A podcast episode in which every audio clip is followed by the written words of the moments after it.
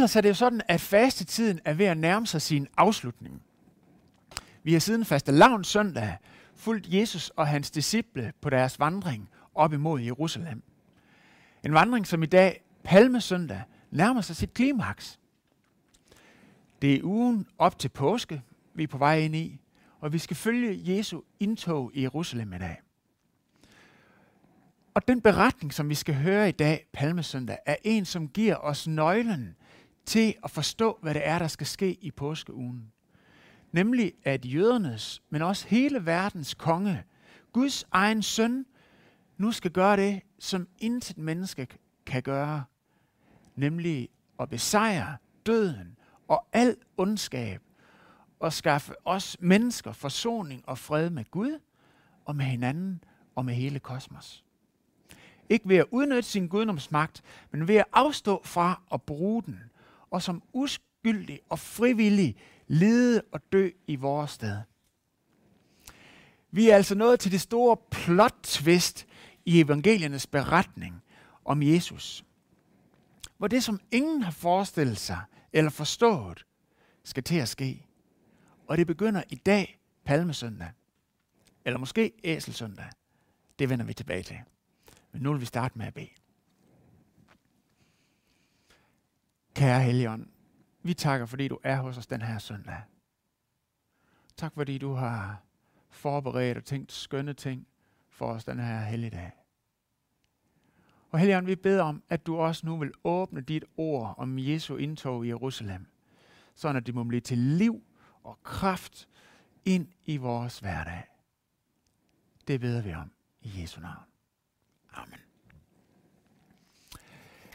Den hellige øh, evangelium til i dag står i Matteus evangeliet kapitel 21 fra vers 1. Og der står, Da de nærmede sig Jerusalem og kom til Betfage ved Oliebjerget, sendte Jesus to disciple afsted og sagde til dem, Gå ind i landsbyen herover for, og I vil finde et æsel, som står bundet med sit følge. Løs dem og kom med dem. Og hvis nogen spørger om noget, skal I svare, Herren har brug for dem, men vil straks sende dem tilbage.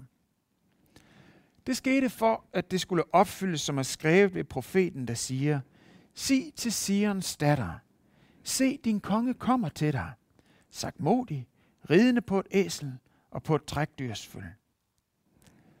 Disciplene gik hen og gjorde, som Jesus havde pålagt dem, og de kom med æslet og følget og lagde deres kapper på dem, og han satte sig derpå. Den store folkeskare bredte deres kapper ud på vejen, og andre skar grene af træerne og strøede dem på vejen. Og skarne, som gik foran ham, og de, der fulgte efter, råbte, Hosianna, Davids søn, velsignet være han, som kommer i Herrens navn. Hosianna i det højeste. Amen. Sen øh, forårsdag for øh, knap 2000 år siden, der red Jesus ind i Jerusalem som konge. Det var påske i Israel, og hovedstaden summede af liv. Byens befolkning var tredoblet på grund af højtiden, og stadig flere pilgrimme ankom hver eneste dag. Så det betød, at alle byens herberg, alle gæsterværelser og alle ekstra senge var optaget, og uden for byen var der slået telte op. Festen skulle vare hele ugen. Der var en spændt atmosfære, fyldt af glæde, fest og tradition af national stolthed, men også af frustration over den romerske besættelsesmagt, og af spænding over, hvad profeten fra Nazareth må kunne finde på. For hvis han virkelig var Messias, så var påskeugen i Jerusalem det helt rigtige tidspunkt at træde karakter. Påskeugen, hvor jøderne netop fejrede den store udfrielse fra Ægypten, anført af folkehelten og gudsmanden Moses og rygterne fløj igennem luften fra mund til mund om, hvad Jesus havde gjort, hvad han havde sagt, og hvordan han måtte ville gribe påsken an i år. Der havde godt nok tidligere i folkets historie været messias-skikkelser, som havde grebet øjeblikket og fået folkestemningen bag sig. De fungerede som oprørsledere, der havde en klar vision om at rense Israel for besættelsesmagten. For Guds folk skulle ikke være underlagt en hedninge kejser fra Rom. Men alle de tidligere messiaser var blevet fanget af romerne og var blevet korsfæstet. Og dermed var oprørsilden blevet slukket som en fakkel, der bliver stillet ned i en tynd vand. Psst, slut. Så var han jo ikke messias alligevel. Så var han ikke den retmæssige konge. Så var han, ikke, så var han alligevel ikke sendt for Gud. Men den her nye kandidat til Messias-posten, Jesus fra Nazareth, han var noget andet, end det man før havde set. For det første så havde han endnu ikke erklæret sig som Messias. Og hver gang der ellers har været en god lejlighed til det, så havde han trukket sig tilbage og var undgået at blive en erklæret Messias. Men måske vil han bare vente til det rigtige tidspunkt. Og hvilket tidspunkt kunne være bedre end netop påskeugen i Jerusalem, hvor der var folk for alle egne i Israel. Og ind i den heksekedel af spænding og forventning, der rider Jesus af Nazareth på et æsel. Og hvor han tidligere har været undvigende, så går Jesus den her palmesøndag all in. Han kender profetierne fra det gamle testamente, og det gør folket også. Profetierne, der lød, sig til Sions datter. Og Sion er det samme som Jerusalem. Sig til Jerusalem, se din konge kommer til dig, sagt modig, ridende på et æsel, på et trækdyrs følge. Og Jesus han i scene sætter nøje sit indtog i Jerusalem. Og folkeskaren, der var til påskefest den her påske, de går simpelthen amok i glædesrus. De tog deres kapper af og lagde dem ud på vejen. Så Jesus han kunne ride hen over dem. For endelig der skete der det, som de har håbet på og længtes efter i flere hundrede år. Og hvis bare halvdelen af de historier, der gik om Jesus, var sande, så var han virkelig Guds mand. Så var Gud med ham. Og så havde Herren endelig set til sit folk og sendt dem deres befrier, deres messias. Så de hyldede ham, og de priste ham som deres konge, og råbt, Hosianna, Davids søn, velsignet være han, der kommer i Herrens navn. Og Jesus tog imod deres hyldest, for han var deres konge. Han var Messias, Davids søn. Det var ham, som kom i Herrens navn for at frelse sit folk. Og på den måde er Palmesøndag egentlig en meget passende illustration af det, der rent faktisk sker. Folkets konge, som dybest set altid har været Gud Herren selv, kom til sit folk. Han kom til dem, som han havde lovet. Og oven i købet på den specielle måde, som han havde lovet at komme til dem, ridende på et æsel. Men allerede her ser vi også et hint om, at Messias skulle være konge på en anden måde end alle andre konger. For han kom ikke på en stor stridshængst, som alle konger ellers ville have reddet på. Men han kom heller ikke på et almindeligt æsel, som alle andre ville kunne have reddet, som var Israels folks store folkeheld tilbage i Israels storhedstid. Han red også på æsler. Det var først med hans søn, kong Salomo, at man begyndte at ride på heste. Men på Jesus tid var det normalt, at konger de red på heste. Men det skulle vise sig, at det her ikke var den eneste måde, hvorpå Jesus ville være konge på en anden måde end alle andre konger. Jesus han vendte det som det hele på hovedet. Og den glade folkeskare, som i stor taknemmelighed råbte Hosianna den her dag, endte med at blive skuffet over ham. Og inden for, deres uge, inden for en uge skulle deres taktfaste Hosianna blive ændret til et taktfast korsfest, korsfest ham, korsfest ham. For han var tydeligvis ikke deres messias alligevel, troede det. Så hvad var han egentlig? Og hvad ville han?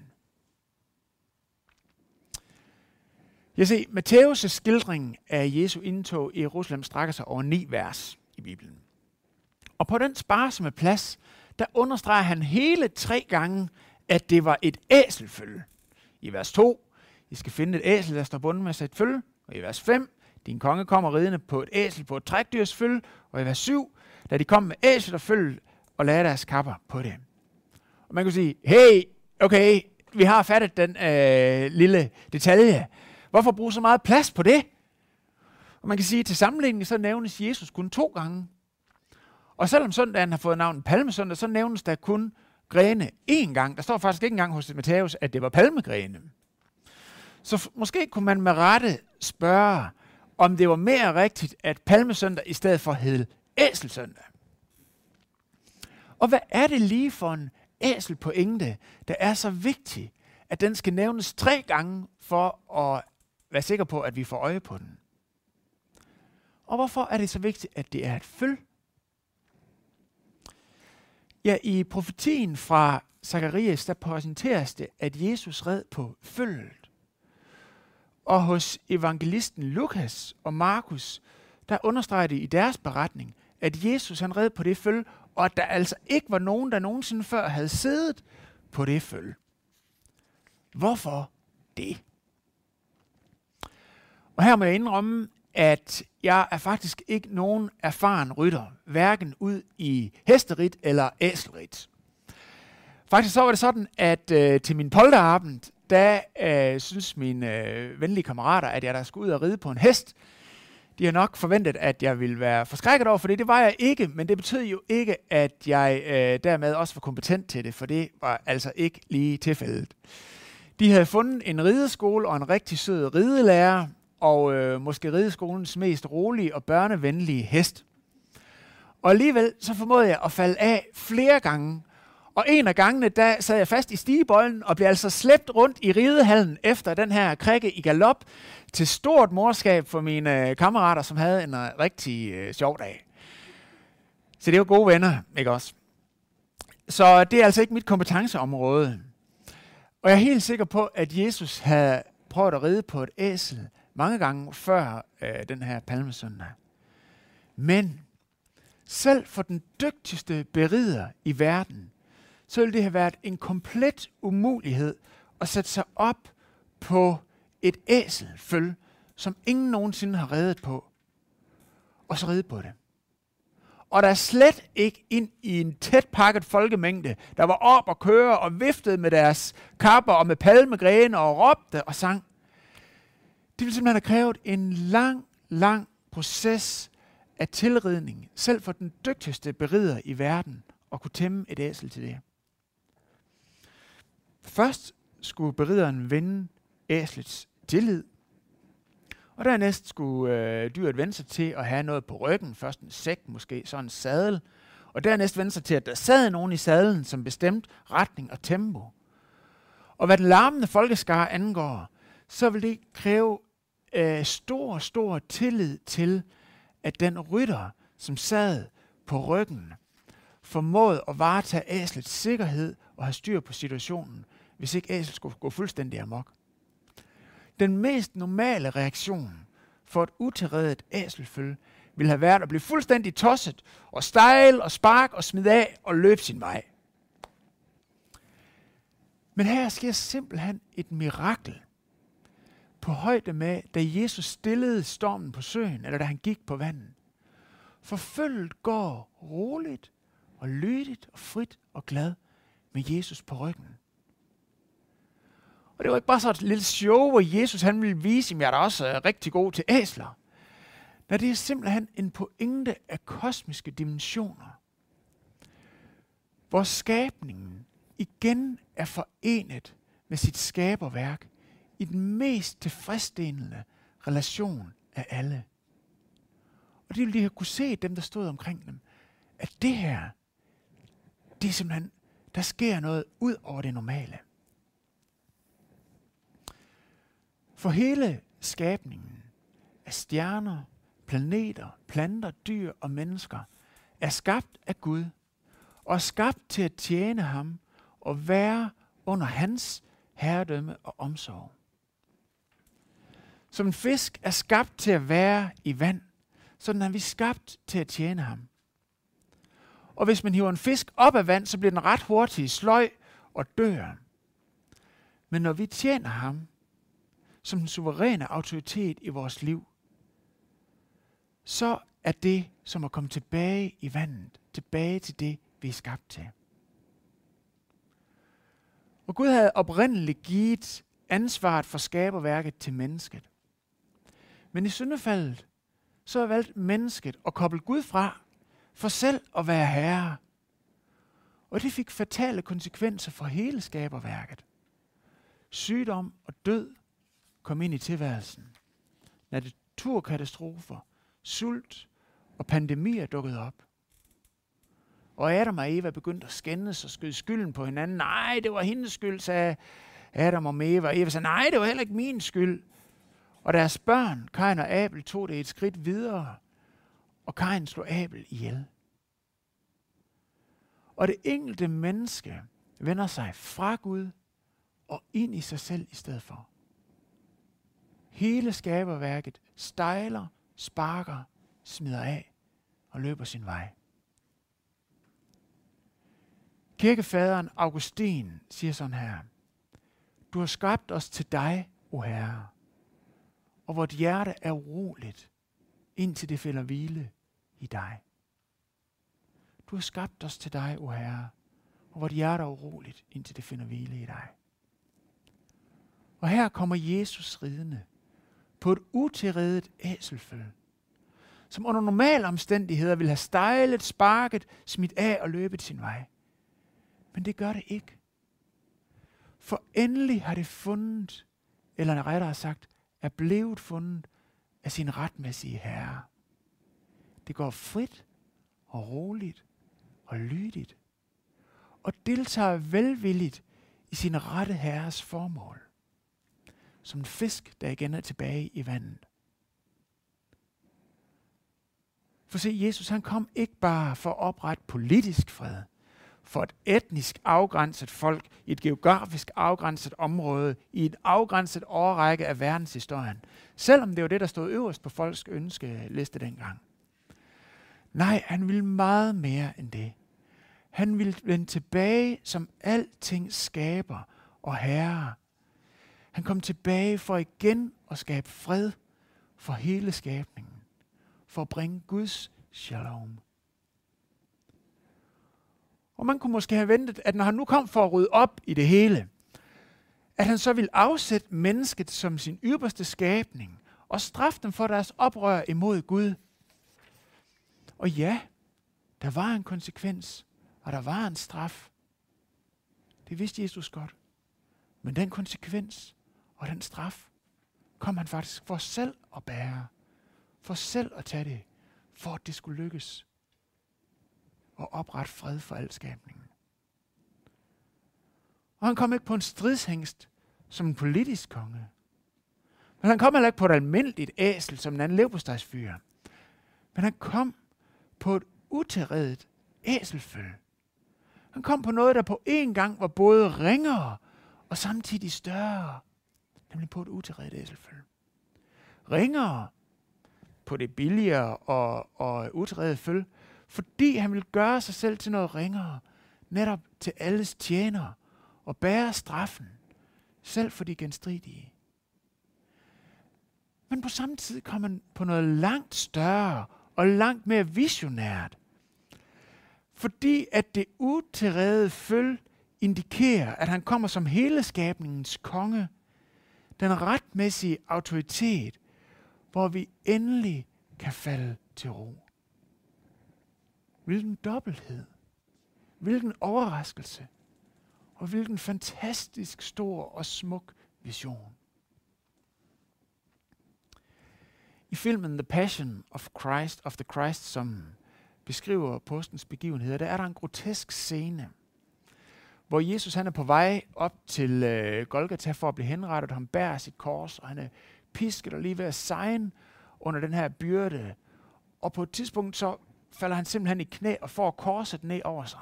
Og vi ser, hvordan folk omkring ham står og sparker til ham for at få ham op, i stå, op at stå igen. Og hans mor Maria løber hen for at trøste ham. Og Jesus han vender sig til sin mor og siger, Se mor, jeg gør alting nyt. Hvilken dobbelthed. I det, der ligner det totale afmagt og nederlag, der siger Jesus, se mor, jeg er i gang med at gøre alting nyt. alting nyt. Operahuset i Sydney er noget af det, vi danskere er næsten lige så stolt af som australierne, fordi at det er en berømt dansk arkitekt, der har tegnet det, nemlig Jørgen Utzon. Operahuset i Sydney er et af de mest særprægede og også mest berømte bygningsværker, der er opført i 1900-tallet. Det er på UNESCO's verdensarvsliste som et af verdens øh, vidunder. Og faktisk så var Jørgen Utzon et, han var nummer to af de øh, arkitekter i verden, som opnåede den hæder i sin øh, livstid, at hans bygningsværk blev udtaget til UNESCO's verdensarvsliste. Men under byggeriet af det her fantastiske byggeri, som startede, jeg tror det var i 1958, der blev ledelsen af byggeriet overgivet til ministeriet for, øh, for offentligt arbejde i Australien, og der opstod en hetsagtig kritik af Utzons design. Man sagde, at det var for upraktisk, det var for dyrt, det tog for lang tid. Og man var simpelthen i medierne sådan efter Utzon, han havde i 1966 sat op som arkitekt. Efter at husets ydre var rejst, så sagde han op og rejste tilbage til Danmark, hvor efter man hyrede nogle lokale arkitekter til at lave byggeriet færdigt. Men det blev aldrig det operahus, man havde håbet på. Akustikken fungerede ikke, og husets indre fungerede heller ikke. Det blev ikke det, som det var tiltænkt. Men så i 1999, altså over 30 år efter, der blev Utzon igen inviteret tilbage til sit mesterværk med en officiel undskyldning for de australske politikere. Og herefter forestod han frem til sin død flere renoveringer af, af huset på indersiden, så en husets tiltænkte skønhed på indersiden kunne blive realiseret. Den oprindelige arkitekt blev igen inviteret tilbage til sit mesterværk. Men spørgsmålet er, hvor kan vi finde vores sande arkitekt? I den citerede profeti for dagens prædiketekst, så lyder det, Se, din konge kommer til dig. Det her ord se er sådan en opmærksomhedspartikel, som betyder, læg mærke til det her, giv agt på det her. Hey, der er noget vigtigt her. Og hvad er det, der er vigtigt? Jo, netop det, at han kommer til dig. Han kommer til dig. Normalvis, der er en konge en, man går op til, op på slottet, eller man søger audiens hos. Men her, der kommer kongen til dig. Han kommer hjem i din stue. Kommer hjem til dig i din corona-ensomhed. Han kommer til dig i din situation. Den her påske er for dig. Og jeg kunne spørge, hvis du nu var det her æselfølge, vil du så også stejle og sparke, smide af og løbe din vej, når din konge kommer til dig? Eller vil du sige, endelig, endelig kommer du til mig, min sande arkitekt, min sande elsker, min sande herre og konge. Hvad siger du? Så lige om lidt, der skal vi synge en skøn salme, hvor vi i omkvædet synger. Ærens konge kommer. Vi lukker hjertet op. Hvad vil du synge, når din konge nu kommer til dig? For det gør han. Han kommer tilbage til dig. Din skaber. Din sande arkitekt. Din sande elsker. Din sande herre og konge. Lad os bede sammen.